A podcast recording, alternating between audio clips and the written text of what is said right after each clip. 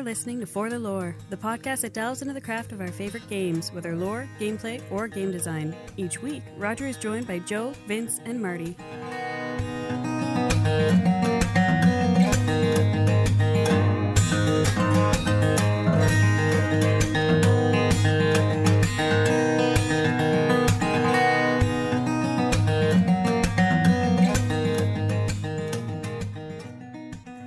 I figured out what you mean. You have to do the magnesis will only work on the ball that's flipping over when there's that part that looks like a symbol or an eye kind of thing. That's what it's latching onto, probably, right? Anything that's be, not behind the light screen should be able to do it. The problem is, is the light screen can be hard to see, and so your magnesis might be clipping it. No, no, no. I'm talking about the uh, that that single big one that has the spikes on it, and on Yeah, either you still side. got a light screen. yeah. Okay, because I didn't. Damn it! I'm gonna have to try it. Uh, okay. Okay. Because the way I got around it is I like I literally just magnesis it and then slammed it into the top of his head, and it was one of the most satisfying things ever. Okay, that's what I'll try. From that, people, you can tell. Joe is still playing Breath of the Wild a lot, and I had actually bought my copy of it hell, prior to when I got my Switch, and it was just kind of sitting around waiting for me. And then I'd been so busy with a lot of stuff and knowing full well that this game will suck all the time out of my life. I figured I'd, I'd wait. And then with all of the clusterfucks going on with Destiny 2, which we'll get into some of that later, I suddenly have a lot more time. so I decided, you know what? Now's the time for a non online game that is wonderful, whimsical, and just that I can dive into this world. So I started playing. And you were saying you're up over 400 hours on it between the Wii U and the Switch, right? Maybe slightly less, but like I know for a fact that my first playthrough on the Wii U, the very very first time I played the game, was probably close to like 60 65 hours before I beat Ganon. Um, and then I tried to do another playthrough going through um, trying to just explore and that was well over 100 hours and like I did none of the, like the main quest type stuff. Um, I was just going places and doing things and now I'm actually going through an attempt at a 100% playthrough on the Switch. That's nuts. That It- is- I- that's that's going to take you a long fucking It- time. oh my god. It will. So I mean, all main quests, all shrine quests, all 120 shrines, all of the DLC chests, um, all of the DLC two shrines, all of the divine beasts, all five of them, um, basically the whole shebang. So it's just sort of one of those fun things because this this game is one of those ones that like it's weird because I hated Skyrim, like I just could not get into it, and I love this, and it's basically Zelda Skyrim, and, and like I, I just I've taken to it. Like I just I absolutely love this game. And it's one of those things where like, oh, I got 20 minutes to kill. I'll pop in and see if I can find like a new shrine or something. I'm up over 65 hours myself now on it, which shows you just how much I've been playing this. Like, it, basically, as soon as I had finished um, Life is Strange before the storm, I jumped into this. And that's all I've Oh, been yeah. doing for the most part. And it's because it's so fucking good that I don't want to stop. And like I was telling you, uh, G Talk there, Tristan had been coming by and watching me periodically and really enjoying it. And and I always know when he's really interested in a game because there'll come a point where he'll tell me, "Okay, I don't want to know anymore." Like I'm going to be playing, so I don't want to know. And and then it's like, okay, great. So when we reached that point with this, it was like, oh, I'm so happy for you. Essentially, like what you felt with me, like you were happy that I was playing and enjoying Oh, it so yeah. much. And I think that, like you're talking about Skyrim, I I firmly believe that the um, the the art style you use and also the in this case again I go back to the, the whimsy that you use goes so far in creating a world that you want to spend time in. I mean, especially these days, a fun game that you can immerse yourself and lose yourself in this this otherwise great little world that they got going on there. It's just a lot of fun. And this one is so well crafted that you can take off anywhere and come upon different I, keep going to the races for me because the landscape clearly is amazing. All of Sure. that is really cool. But the different races that you come across is for me what makes the game and really makes it feel like a Studio Ghibli movie because you have these whimsical creatures, be it the birds or the fish, and and also then you have the the race that is primarily female. I love their aesthetics as well because it's like really you got these these fucking Amazons that'll rip you to shreds as well. Gerudo. Yeah, and then you got some of the others that are more I don't want to say feminine, but you know what I mean. And Yeah. and not as many men and, and which opens up some some of the funnest questing that I've done has been there. That's been f- fantastic. But it's all of these elements when put together. Again, you have this it to me and, and Tristan agrees and so does Karen. She's been watching me play as well here and there. It it has that feel of you're you're in a a, a Miyazaki show. You know, it do, it's not quite as as accurate as um, Ni no Kuni was clearly because they did it, but here it's more you can see the the the really heavy influences of it, and that same fantastical. Uh, uh, storytelling that you see in Miyazaki and and characters that would fit if you just dropped them in Spirited Away or any number of films kind of thing that goes a long way towards making it a world that you want to spend time in. It's not just about, man, those quests are awesome. Man, I'm really looking forward to, to seeing how this works out for this race in this area and all that.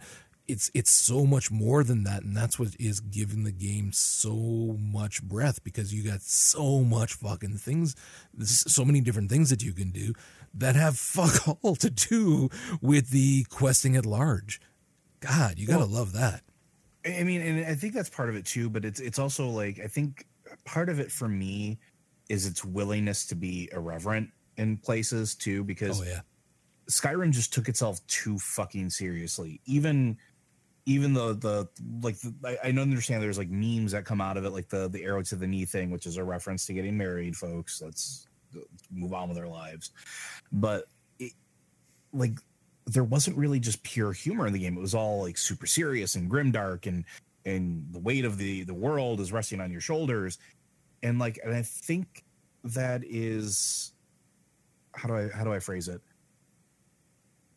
Like you look back at some of the older Elder Scrolls games and there was a, a lot of random humor elements. There was a lot of things that just felt like okay, these could be real people. And Skyrim to me was just way too serious and dark. And then you go to Legend of Zelda, Breath of the Wild, and yes, there's this big, serious, overarching nature about it. Um, but you go to these towns, and these are just people. Like these are just people living their lives. Like you go to the the one town, not Kakariko, the one after it, uh, Hateno. Uh, you go to Hateno Village, and the shopkeep greets you and takes you on a tour of the town. And like that's great. And then like this little kid like finds this you know is sitting there staring at this like evil statue. And he's like i'm gonna watch it because i heard the stories and this is gonna do something weird. You just wait and see. And like it, it just it feels realer. And that it sounds so weird to say but like everybody's quirky or or the guy that wants to tell the uh, girl that runs the inn that like he's super into her but he's too scared to do it. So he's like you know maybe maybe if somebody would find out i could go do something. And then like these little tiny quests pop up all over the place for helping these people in their daily lives. And that's it. Because it yeah they, understand that ganon's a thing. They can see hyrule castle from where they are. They can see this giant swirling mass of, of you know evil energy. Shit they've been dealing with it for 100 years. Uh, they're used to bokoblins. They're used to moblins. They're used to to lynels at this point and, and all this sort of weird shit that happens and they're just living their lives and it just feels so much more natural Yeah. No, I agree. And it is it's it's so well crafted that it's kind of like what you were saying there too earlier. If I talk, well, first of all, I talk to everybody. oh yeah you And- have to And while I always appreciate the lore in games and things like that, and I will talk to a lot of various NPCs or whatever to hear what they have to say, there comes a point in most games where I'm like, okay, I get the general gist of what those conversations are. I don't need to keep going now. So clearly, I wind up missing some things, and it's not like that for every single game, but that's That's fine. This one here, fuck. If, if there's a kid, I'm talking to them. If somebody's sleeping, guess what? It's wake up time. Mm-hmm. because you might have a story to tell me. And if somebody says, Hey, do you have time for a story? You fucking right. I got time. I will get myself comfortable and you just lay on the charm because it's one after another where you're getting these fantastic little moments. Like you're talking about bumping into people with the, the, the, uh, the little kid and whatnot. I loved the older woman that's behind the, um, uh, God damn it, the the, the women only town. Um, Gerudo. Yeah, that's yeah. behind where the praying statue is. Oh yeah, and you can go and talk to her, and she is fantastic to chat with. And it's moments like that that are, that make it so that yeah, if if I'm passing somebody, I don't care if you're a vendor, I can clearly tell you're a vendor but you might have a story. There might be more going on here or whatever. And I will talk to all of them. And it's it rewards you because of that. It's it's again, I keep going back to this this concept of like what you just said. Like they're used to what's going on right now and and you kind of become not immune to it, but you do become used to it because again yeah. you're spending so many hours in the game that it's just oh yeah look they're pretty pink colors you know i'll get to it eventually. And then you're just taking care of shit elsewhere. And some of the things justifiably will take you a while to do. And if you're an old ass gamer like me might take you even longer. But in my defense so far i've i might have asked for help and tips but I've been doing it all myself. But there came a point today where I almost handed the control to Tristan and said, Here, can you just fucking do this to me? But overall, the game is it rewards you in so many different ways as well because there are so many different ways of doing pretty much every single task in the game. If there's a fight somewhere, you can bet your your, your bottom dollar that there's at least two ways to finish that fight. And well, we were just chatting about it earlier too, when mm-hmm. you were saying you're taking the hard way. And I was like, okay, well, I didn't see the other way clearly. And I kind of could see, but I was like, I don't want to be dropping and jumping from the top. So fuck that. So I went and finished it another way, anyways. But it's just one of those things where sometimes it's once you finish the fight, you look around and see something you hadn't spotted before, and you're like, oh, oh, I could have done that, and that, and that. And then it would have been a lot easier or whatever. And I adore that that because that means that you're never bashing your head against a wall in a fight that you simply don't have the the aptitude to be able to complete. No, just figure out another way of doing it. Yeah, and that's one of the things I really like about it too is because every puzzle has multiple solutions. There is there's no wrong way really to do anything. And it, I've while I'm not a speedrunner, I really like watching speedrunners and Zelda speedruns, particularly Breath of the Wild, has been sort of my jam since this game has come out. Because you look at people and you look at the people on those leaderboards that have you know these world records for any percent or all main quests or, or whatever the case is and you look at all the different routing that they take and all the different choices they make and, and how they solve puzzles and, and solve certain problems like i learned some really cool things that have helped me get to places in the game that i didn't think i could actually get to without like going back and, and taking all of my heart containers and throwing them all into fucking stamina so I could climb this one giant fucking mountain. No, I, I, I fucking pulled a rocket tree out of you know like that was great. Like I figured by watching that or or this gap that I couldn't figure out how to cross and there was no metal things for me to to drag over to it. But then I look at it and I saw somebody doing the shield jump thing and I'm like, oh, well I could effectively give myself a double jump and it's like a clever use of mechanics in the game. And and that's everywhere it's everywhere. It's everything in, in, in sort of in the game, and that's what I love about it. And there are tons of hidden things that still haven't been found. Like not everything has been found in this game, and I think that's really really cool. It it has quickly become my just my go-to game whenever like if I'm feeling down, I play Zelda Breath of the Wild.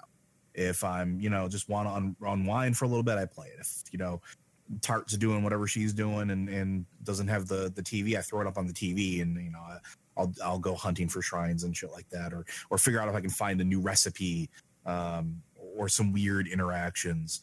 Which you know, it, there's some really cool, great shit there. Like, and the attention to detail is actually really stupidly fun. Um, well, oh yeah, Did, did you? I, I'm I don't want to ruin anything for you. have you already had the final boss of the last DLC spoiled for you, or no? Well, I don't know who you're talking about, so we're gonna go with no, probably. Okay.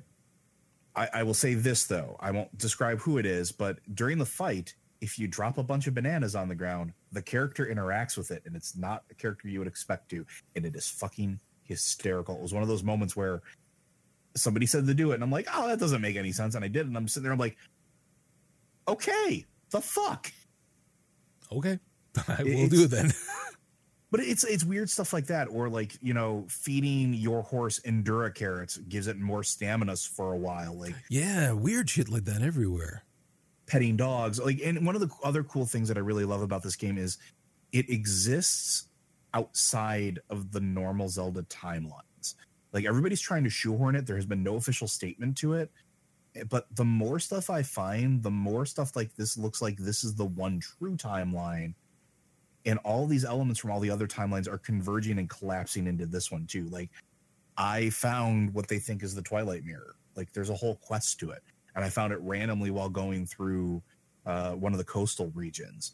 And that was epic in and of itself. I find I found references to the spirit tracks. I found references to a whole bunch of shit from the the child timeline. Uh, I found a whole bunch of shit to the failed hero timeline, to the successful timeline. Like there are reference to all of the timelines into this, which I think is interesting because I'm wondering now that there's going to be a, another Zelda in this sort of theme, which they they haven't really confirmed, but they sort of they sort of did. They're they're looking onto the future for the next game, and I kind of hope it continues on. Um, but holy shit, like there are so many cool random little things to find that just blow my mind. Like I I found something I won't and I, I won't ruin it for you, but go to the top of Mount Lanayru. Just go poke around up there if you haven't already. Okay. Um, I went up there randomly and I found something that I had no clue was there, and it was just fucking epic. And I was sitting there in like you know warm shirt and like no pants in the game because I just started. And I was like, I'm gonna climb a mountain. Fuck it, I'm gonna climb a mountain. Let's go find shit and I found shit. But that's the thing. You're rewarded for doing that. Like the game is I keep going back to so well designed that you can literally, well, I have sit down and think, okay, you know what? I actually need to work on my armor. So I know I'm going to need to upgrade it. So I need to do this, this, and this, gather these few things, and and then head over to the uh, fairy queen enchantress chick and get her to to to do that. But it's it was again, it didn't feel like it was a chore, and it didn't feel like, say, dailies and WoW, because I know I'm not going to have to keep repeating this. It was just one of those, okay, I'll work on this right now for a little while. Sure. And spend an hour, whatever, gathering everything I need, boost up my armor, and then it's like, okay, now I can tackle some of those harder things I was meaning to do. And then likewise, I was like, okay, I definitely need to finally freaking upgrade some of these, you know, do some of the stuff for um, uh, at the Stargazers Tech Lab, whatever the fuck it's called there, to upgrade the Yoshika slate. The, the Akkala Tech Lab. Yeah, and it was like I was just missing a few things, and it was like, you know what? Screw it. I need to actually just hunt down what I need so that I can get something. And I did. And it was like fucking game changing. And I was like, holy fucking hell, this is awesome. So there's all of these rewards for doing any number of things that, that you want to do. Like I was I was trying to uh, to beat a boss, and I talked to you about it too. I can't remember the name of it now, but it was kicking the shit out of me all the time. And I was saying, all I need is one of those fucking fairies because around the enchantress there's fairies, and if you grab them, then when you die, you're brought back to life with full health. And I, and finally, I got tired of bashing my head against the wall, and I could have finished the fight, just been a lot more patient and watch every single mechanic, try a few different things. But I went, know what? Fuck that. Ported back to the town close to there, the shrine, went over there, grabbed a whole bunch of fairies, went back, tackled that bastard again, and beat him. Mm-hmm. So it was just like I can take my time and do it this way, or I can take my time and do it this way. My way I thought was more fun and just kind of fuck this shit. I don't need skill. I just need to to have time on my side, and I will take it down, and and I did. I, it's if you're on the fence about this game, it's not often I say it, but it's actually worth full price. and worth full Switch price, which tends to be a little bit higher as well, just because of the value per hour played. Yeah, my God. I, I mean, again, there's you're up in the hundreds, and I will easily be well over a hundred, if not closer to two, by the time I I finally say, okay, that's enough. And and to put it in perspective, I'm I'm not a person that rebuys games unless I absolutely love them. Like I rebought Shovel Knight three times because I love that game. And yeah, that was only 20 bucks. And I, and plus, you know, the DLCs and stuff like that. If, if I think it was like $30 on the Switch or whatever, with everything included, I still paid that money because I love that game. Yeah. I have bought this game twice over on two different systems. I have purchased all of the fucking amiibo for this fucking game because I love this game so much and because the amiibos do some random cool shit in the game. Like I know it's so goofy, but like I have the the Midna uh, and Wolf Link amiibo, and I get to run around with a fucking Wolf Link in game as my companion. Like I, I, the only one I don't have is the the Link Smash Brothers one, which I need to get because I can get fucking Epona, and that's the only way to get the real Epona in the game. But like I'm going to get it because I want to complete this game at 100. percent but it's got its hooks into me that much that like this thing that I was talking about, never wanting to purchase, never wanting to get into, it got me into because it's just even the interactions in the game are just fantastic. And like it's it's worth every single penny. And for my money and I will say this and I will go on record of saying this this is the best Zelda game they have ever created. Ever period like this is just it, it's blown me away. And I'm a massive fan of the series. So for me to say that over Ocarina of Time, which previously held my number one, followed by Majora's Mask, that's that should tell you something. It's the same thing I've been telling people, and and and it's not to diminish Ocarina of Time because I don't think you can. Um, but it's one of those after 65 hours of this one, I'm going, yeah, this is this is better than Ocarina. And that's a huge fucking statement for a game because then I'm thinking in my head, yeah, but that means that this, for me personally, is now the best game that I've ever played. And I don't know if I'm at that point, which makes no fucking sense, but that's that just shows how impressive this game is. Okay, let's move away from this now. Nintendo did announce something else, and I'll let you take this one, Joe. So this is sort of a weird one, and a lot of people are on the fence about it. A whole lot of people are making fun of it, uh, but it's the Nintendo Labo uh, or, or Lab O, whatever. It it's a weird set of cardboard construction type things that your Switch attaches to for various different projects. Like, and it uses the functionality of the Switch to sort of make these things do things like make a robot insect thing walk across the floor or to create a flight simulator um, or pseudo virtual reality. And it's interesting not because you know it's it's going to be these super you know highly glossed cardboard things that you're going to pay a premium for. It's this weird idea that has or i shouldn't say weird idea this this core idea that i feel has sort of left the generation of gamers behind when I was at the tail end of it, and, and I know Roger will, will sort of back me up on this, and Vince might as well. When I was a kid, some of my favorite toys were the make toys, the things that you did things with. Like I had electronic kits that taught me how to solder or taught me how to do circuits mm-hmm. and things like that. And I love those things. I spent hundreds and hundreds of hours with those things. And they taught me skills that I use right now, like that kit that taught me how to do circuitry. I use that when I'm working on my guitars. Like how to craft things like even out of paper and stuff like that taught me how to make patterns that i use for costuming and things like that now. Um, those skills have sort of i don't want to say diminished but like the kids of my generation and the generation after those toys sort of disappeared or became less popular. And so i'm not saying that they they didn't learn those things if they really wanted to but it just wasn't a constant this is something that sort of blends the two and brings it back to that using modern technology with it so that while it's not exactly learning how to solder it opens that door you build a cardboard robot as a five year old you might be interested in building robots later on in your life because you you did this once even if it's something stupid that like it just uses the vibration of the Joy Cons to move left and right, that opens the door, right? That that sort of gets you thinking. That shows you that there's more out there. And for all the people that are making fun of it, well, congratulations. This isn't fucking for you, and move on with your fucking life. Stop making fun of it because for every one of you that's making fun of it, another person's going fucking gun ho about this, or a father or mother is planning a a project or seeing the opportunity with their kid to experience something deeper and bigger. Sorry, Vince, go ahead. No, say stop being surprised that Nintendo is making a quirky product for a young audience. I mean, that's kind of what they've been doing for the last 35 years. Yeah, we were once that we were once those kids, guys. Like it, it and and I say this a lot.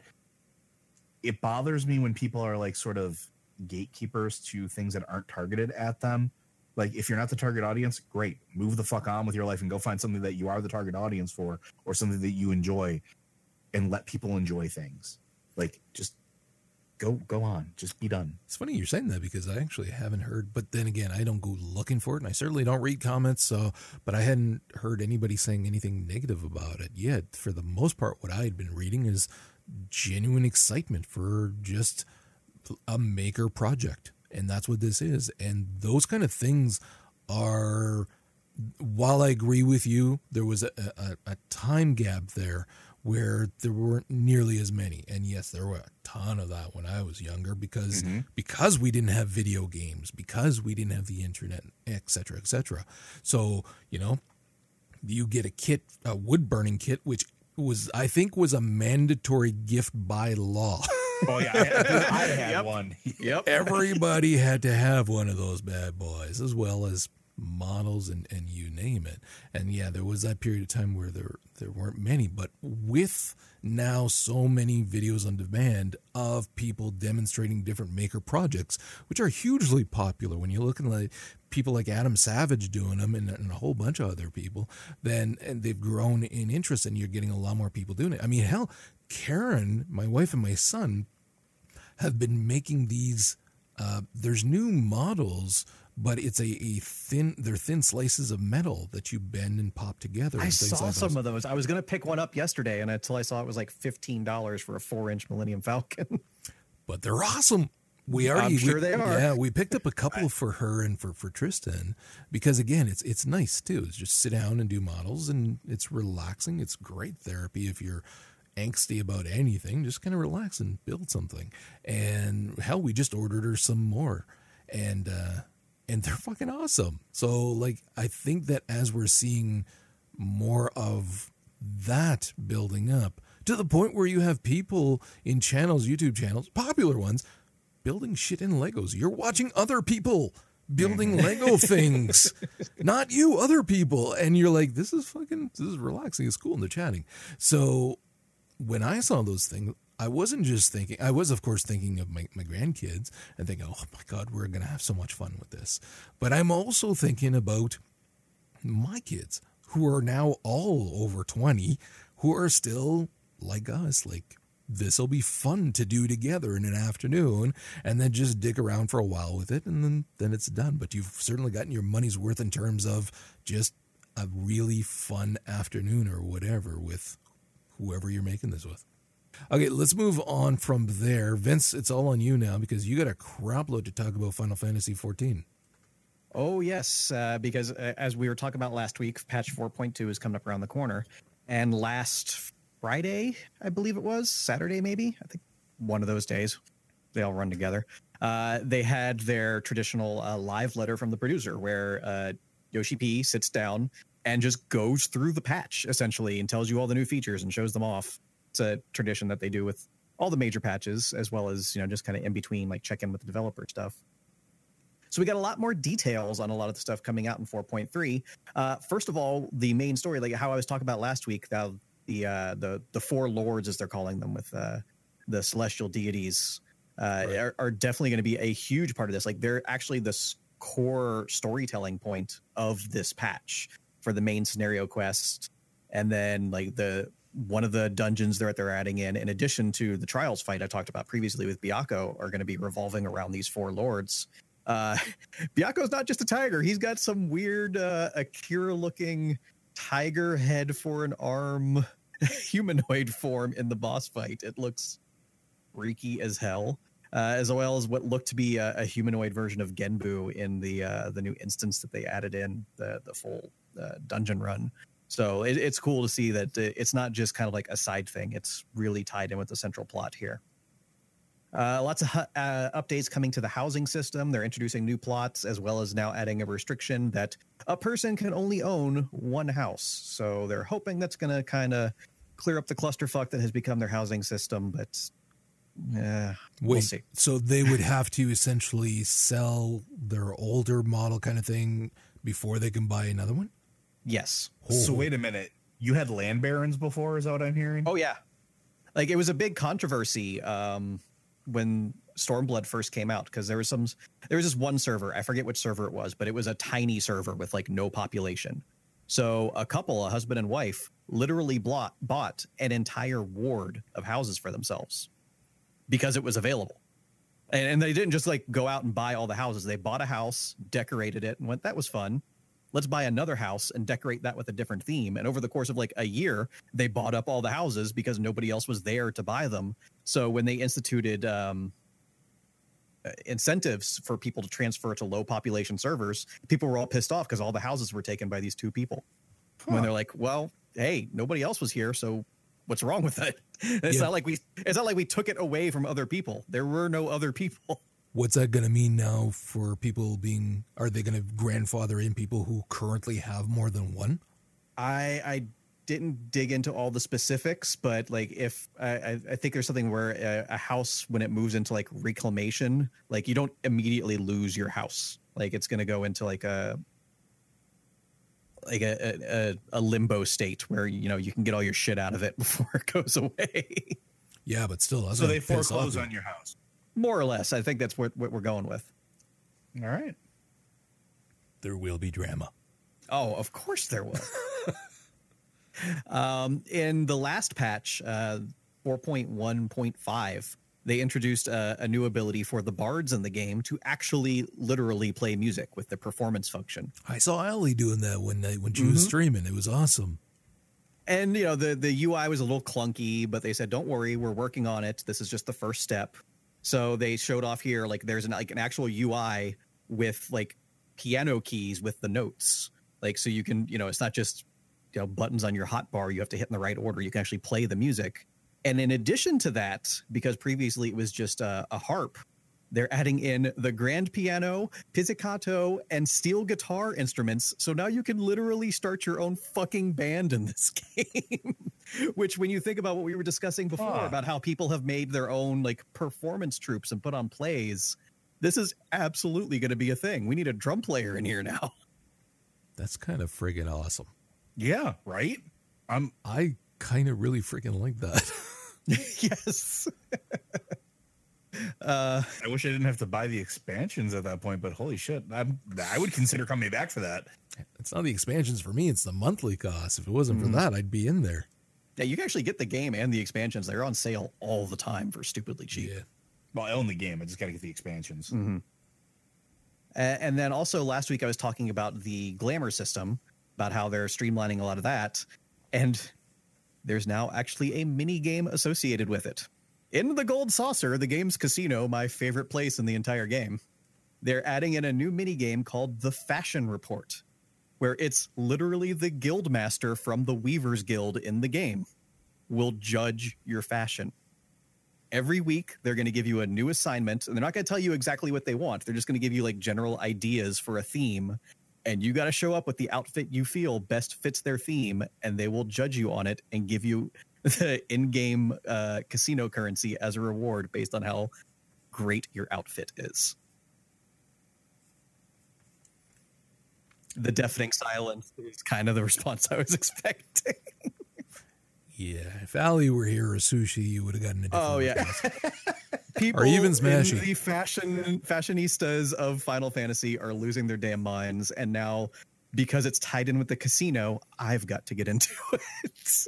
Yeah, but it sounds like it, it, it's not a, a human who's going to be looking at all of these and No, saying it- that's visually it's- pleasing. It's just going to be a, a mathematical equation that's Yeah. given to the computer. That's that's all it's going to be. So it's not to me that doesn't sound like it's it's because it is an aesthetic, something that is completely subjective and to the eye pleasing or not. Having a computer tell you, "Oh yeah, this is great" or not, to me isn't quite as cool. We'll see. I, I have a feeling that the community is going to really Love it anyways. Oh yeah, clearly, yeah. fabulous ways. And then the last little bit I have here is that uh, they showed off some of the new raid. So what they did with the raid in uh, in the Stormblood era of this game is it's called the Omega raid. Uh, Omega was this super powerful machine that was unearthed back in like literally the 1.0 version of the game. It was a plot point. Uh, it was this machine from the ancient precursor race that was uh, built to fight Bahamut, and you know it was a plot point all through 4. Point, or I'm sorry 2.0, and then in 3.0 as well. So in 4.0, like you finally are able to like crack the thing open and see what the hell it is. Like oh no no, this thing's actually been around longer than that. This was here before the precursor race. It isn't even from this world. It's kind of the Final Fantasy version of the Vex from Destiny, in that instead of doing uh, computer simulations, it's actually able to recreate organic life forms. And as part of what they're doing with the storyline of the raid, it's threatening to destroy the world unless adventurers come and challenge these various uh, creations because it's trying to find the most powerful being so that it can evolve into something even stronger. Like, okay, you know, whatever.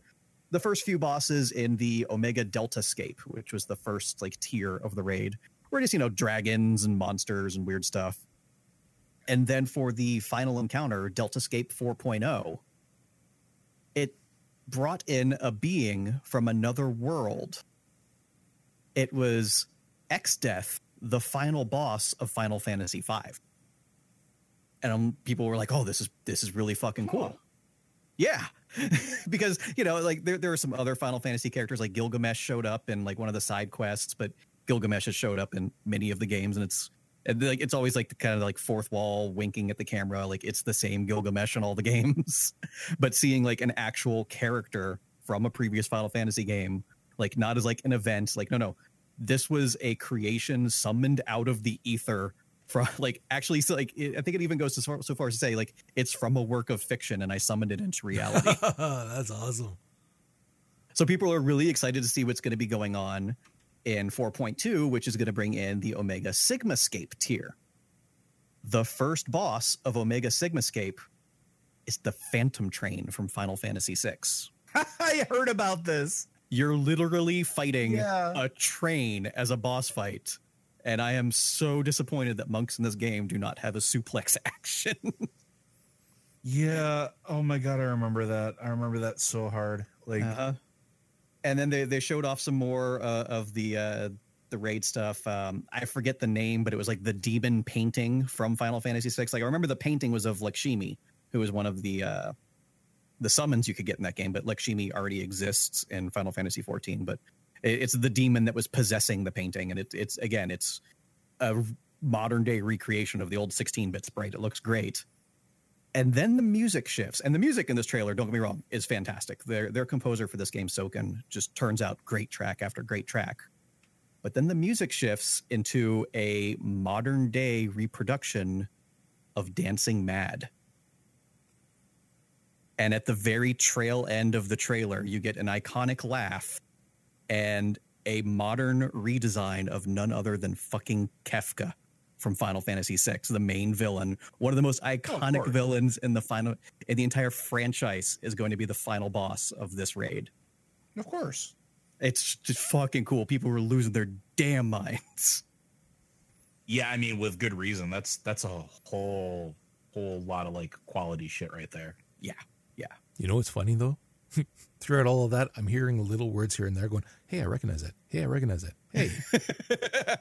However, I'm recognizing it only from one source. World of Final Fantasy. Fucking right. it's like you talk about Bahamut. I had I tamed one of those motherfuckers. They were tough.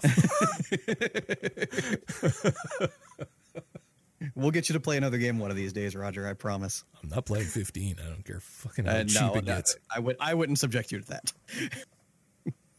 Okay, was that it for uh, Final Fantasy? That's it for Final Fantasy 14. Oh, okay.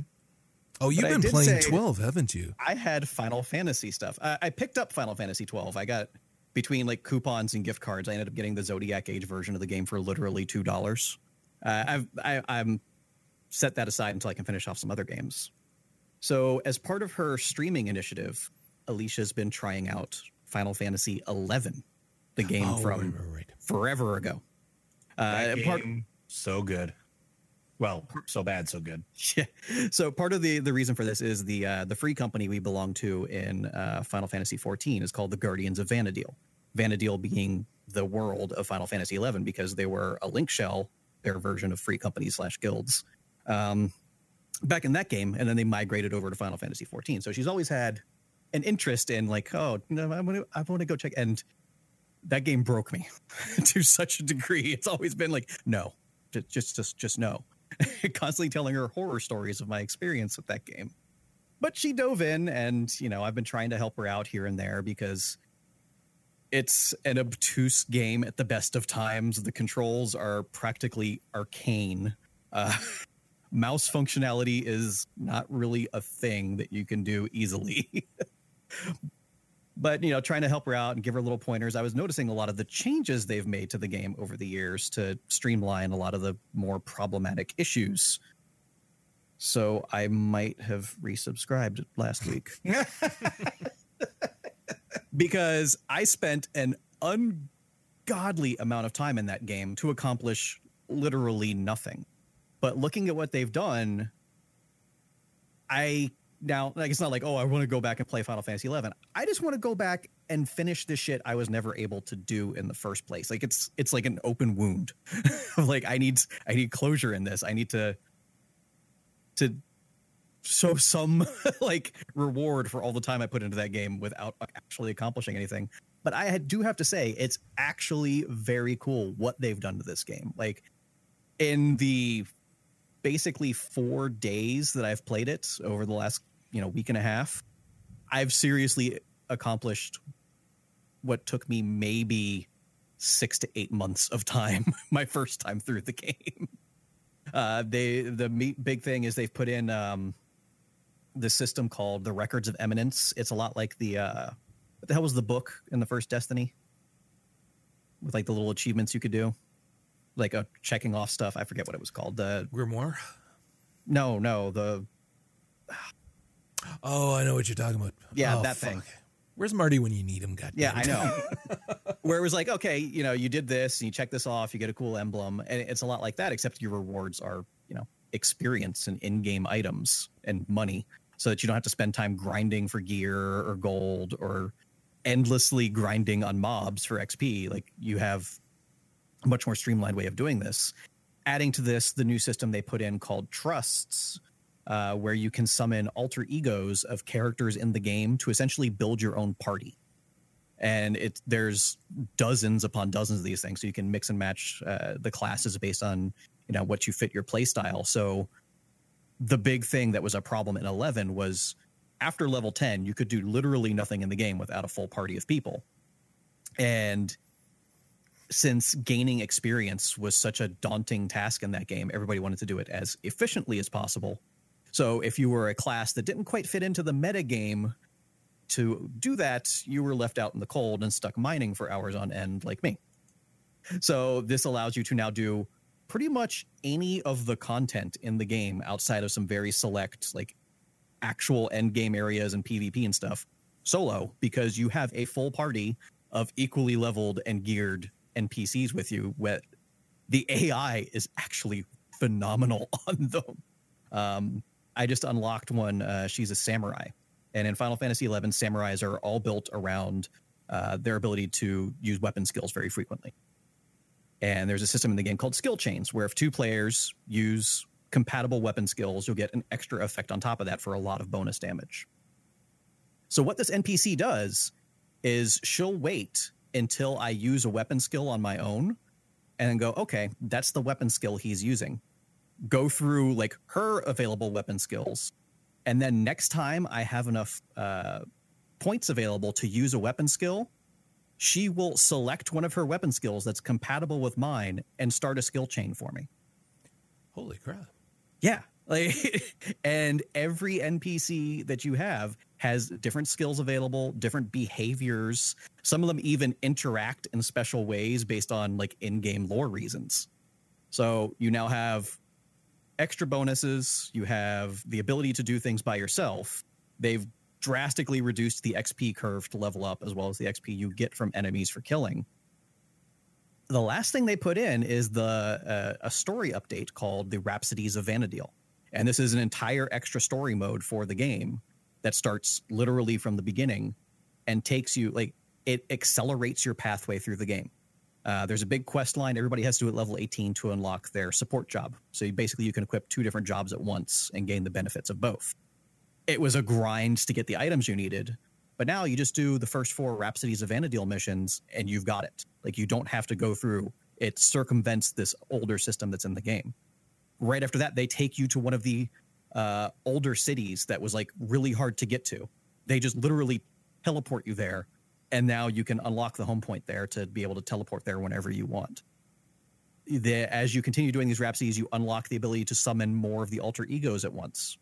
Uh, as you're going through, you keep getting key items that further increase your experience gains. Like right now, I have a passive plus 30% experience buff for anything I do forever. Uh, so seeing all these systems they've put into the game to really accelerate past all the grindy parts to allow people just to experience the story of the game both through the rhapsodies as well as all of the old expansion storylines because actually completing those are requirements for continuing in your rhapsody storyline i'm not going to like dive super hardcore into this play it 24 hours a day for months on end but it gives me a, a step back into that world and I can actually see these stories that I started all those years ago through to completion, and I really appreciate that. Awesome. Okay. All right, let's move on from there ever so briefly, not just because Marty isn't here, but because we probably are all in the same boat on here. I'm going to guess that none of you did anything for the Destiny 2 uh, faction event that's going on right now. Nope. Nope. I got into it the first day, and while I didn't think that I'd be quite as crazy as I was for the first one, for uh, especially the first one on PS4, and trying to get as much as I possibly could and everything else, I still wanted to get in and hopefully uh, do it. And they changed it up again because they keep trying to find a way to do it that will maximize uh, playtime clearly so that they get the most people in all the time.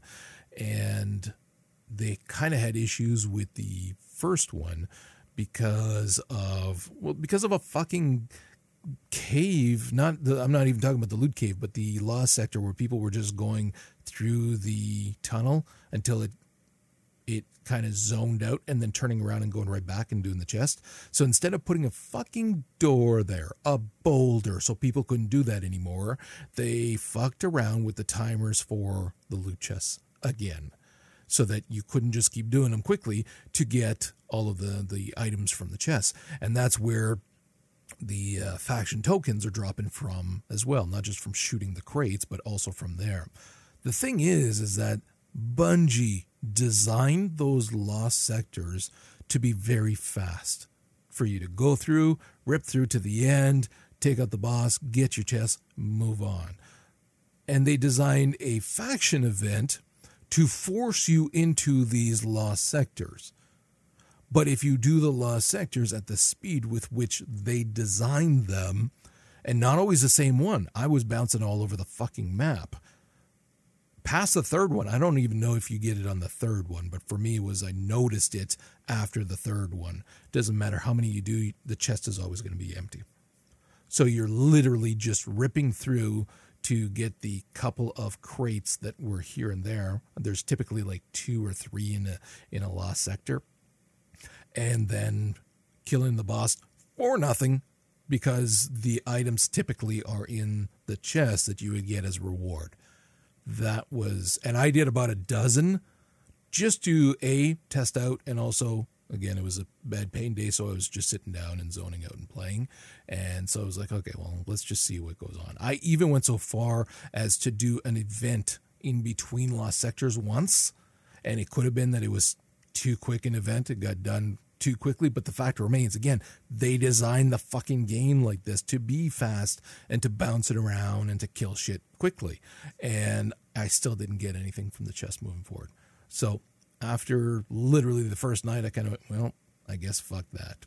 And I haven't. I went back in just to get the what was it, um, the Zer stuff. I literally went in, got the Zer stuff, and just logged out. And and yeah, like I'm not giving up on the game. I'm going to keep playing it periodically. But even the milestones for this week, clearly, like normally in our clan chat and whatnot, I'm saying my son and I went, we did took care of the Nightfalls and the Crucible, so everybody can get their free clan Engrams. Fuck, clan's gonna start getting pissed off at me beginning. Well, both of us, because we just we haven't been doing it. So it, it's very very disappointing. Yeah, like wish I could say I was surprised. Yeah. All right, let's close out with a um, a game. I got approached for a key for a game, and then when I did some digging on it, I actually thought it looked pretty fucking cool, and it's right along the lines of shit that I really like. So I said, "Yeah, I'll take a key," and then I, I got uh, Joe to try it out, and so I'm very curious what you think about it because if it sounds like it's going to be good, it is something that I'm going to pick up to play. So, I trying to think of how to to start this because it's. Let it's, me be very clear before you even start. Don't mince words. If it's bad, it's bad. Anybody It's that's not that approaching us for keys, that's the thing. It's we're going to be honest. No, no, it- it's it, that's the thing. It's not that it's bad. It has some incredible potential, um, and it is very interesting because it exists in this point, sort of uh, between the Evil Within, Inception, uh, and Resident Evil. So it's got this combination of some fast-paced, over-the-top combat, which I- mean, it definitely has because you are essentially a souped-up psycho soldier. Uh, I mean, I'm over overstating it, but like you do have access to paranormal powers, um, and they do play out really well. It, it it feels like they were going for almost like the uh, infamous, almost like it would be the best way I could frame it. Wait, what do you mean by that? Like gameplay wise or the story elements? The the feel. Now I'm not even talking about the story elements. The story elements are, are like you don't get a whole lot in the beta. Right. So, yeah. Yeah. Um, so I have no idea what the fuck's going on aside from you got experimented on. You have mental abilities that'll let you do some really weird, cool shit. Uh, and then when you dream, you go into a weird state. Um, and that's where they flip the gameplay. Like in your dreams, it's very stealth horror based. And when you're awake, it's very action based. Oh, I like that. Yeah, it's it's In theory. Currently, it feels jarring, and I think if they smooth that transition out, it could work really, really well. But it, it, Correct again, me if I'm not- wrong, but the game's coming out in literally weeks, is it not? If that, I have no clue what the release date is. keep, keep talking. I'm going to check. Okay, but I mean, like the puzzles uh, are are they feel like almost like Resident Evil clunky on purpose, if that makes sense. Um, not insurmountable, but like clever enough that you feel accomplished when you solve them. Uh, but just rough enough around the edges that it's not like this pure uh, sort of like smooth moment where there's no friction. And because it's in that sort of inceptionist dream state that is the horror aspect of the game, it fits. Um, one thing I will comment that I did not care for is the AI in the dream state seemed to be almost like Outlast turned to 11 as far as its ability to see you. And I don't know if I don't know if that was just bad luck on my part because I felt like I was being pretty fucking stealthy. But yeah, like it, it, it's got potential. It could be something really cool. I would really like to see. eh, I'm intrigued enough that I want to see the full game because I want to see how the story plays into it. This is coming out uh, February 23rd. So there's Right. not going to be a lot of tweaking going on from here to there, except for maybe a few bugs. Now, the other thing to keep in mind, though, uh, and this, of course, does make a difference when you're looking at a game in terms of how much development has gone into it. This is only a $30 game. So it's not a AAA full price game. So you can't really expect that it would have, you know, Prey kind of graphics and gameplay and everything else. I and, and then I'm I'm saying that based on my opinions. So I don't know if that kind of tilts your opinion as well, one way or another either, or what. Say that again. All of it? no, I'm not. Let me say this: it's going to be thirty dollars, and it's coming out on the twenty third of May, of February. I mean, at thirty dollars, I feel like I'm willing to take a gamble on it. Which is what I meant. Yeah. Yeah, like I'm, I'm willing to give it a shot because, again, I can see the potential there, and I will say that for the quality of work that I'm seeing there from a small group of people, like it's very obvious that they they love what they do and you can see that in the fact that they're trying to present a a cohesive experience and story. So i'm willing to give it a shot. And i mean for 30 bucks i mean at this point they've got me intrigued enough that i'm probably going to throw the 30 bucks their way just so i can see what the hell the story is. Yeah it's going to be coming out uh, windows pc xbox and playstation 4 so yeah coming out on the 23rd we will be talking about it again because it's kind of a, a, a, type of game that I really enjoy playing as well.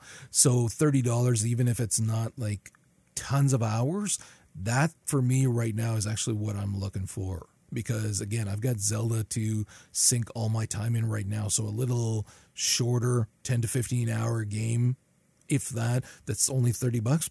Yeah, I would love to do that kind of thing. Okay, so with that, we are actually going to wrap it up for weeks. Thank you very much for joining us. You can, of course, find the show notes at forthelore.com, and you can find us on Twitter and Stitcher and leave us some comments there. You can find us on Twitter at forthelore or individually. Joe is Loaders at J, Vince is Samodian, Marty, who wasn't able to make it tonight, is Officer Gleason, and I am Zen Buddhist. And with that, we will see you guys next week.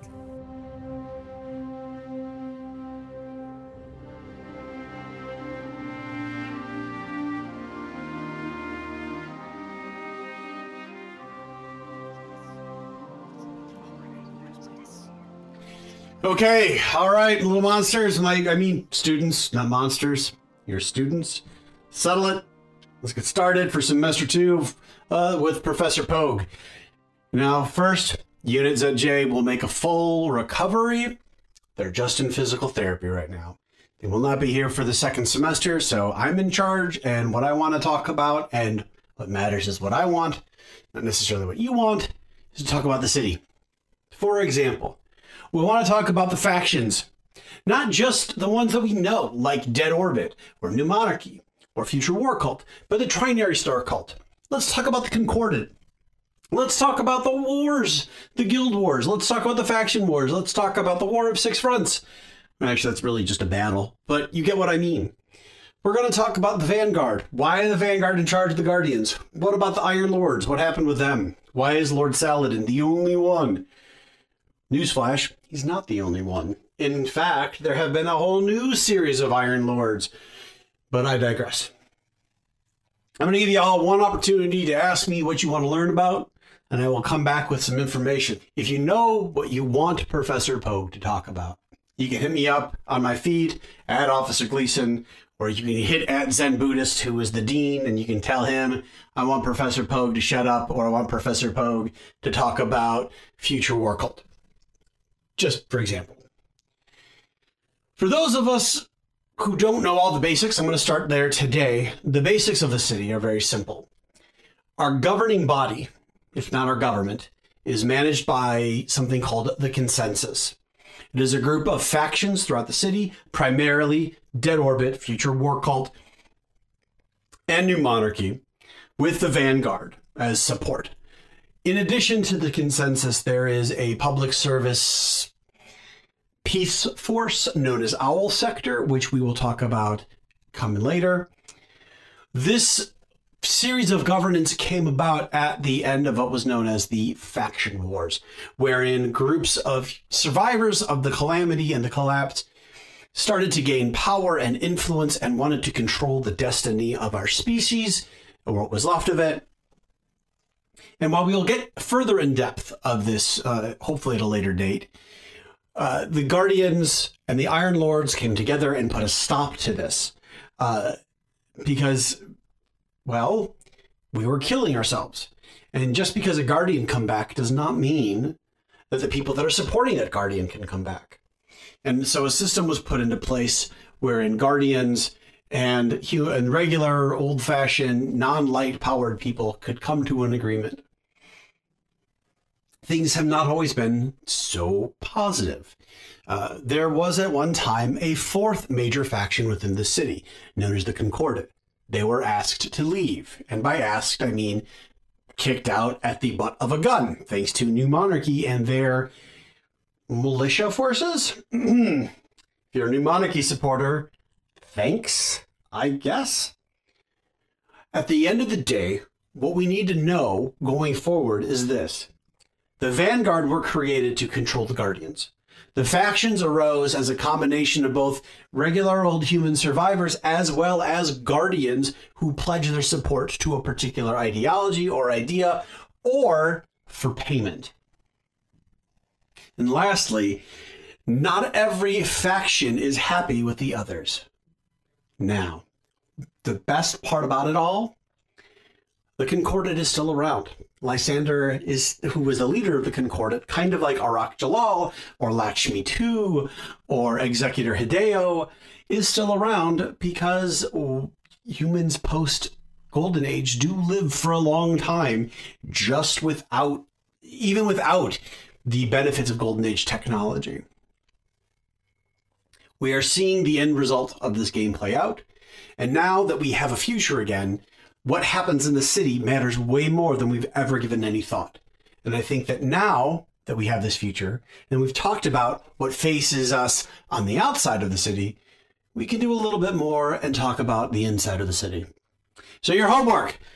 Let me know what you want me to go deeper into. Maybe it's the Trinary Star Cult. Maybe it's the heresies of Ulan-Tan. Maybe it's even who is Lysander and the Concordat? Or why are the gun manufacturers who want us to leave Earth now have a voice in our governance? Bonus points if you know who that is. Let us know. You can tell my boss at Zen Buddhist at Twitter or me, Professor Pogue, at Officer Gleason. And until next time, my future guardian archaeologists, uh, I want you to write a one page essay on why the city, uh, what you did over your semester break. All right?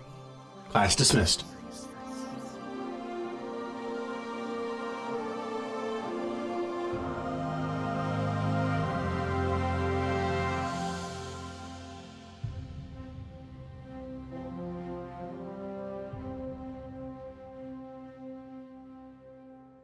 Thank you for listening to For the Lore. If you'd like to hear more from the guys, check out Popcorn Ronin with Roger and Vince, a movie, TV, and anime podcast, as well as Lore Watch, a Blizzard lore podcast co starring Joe.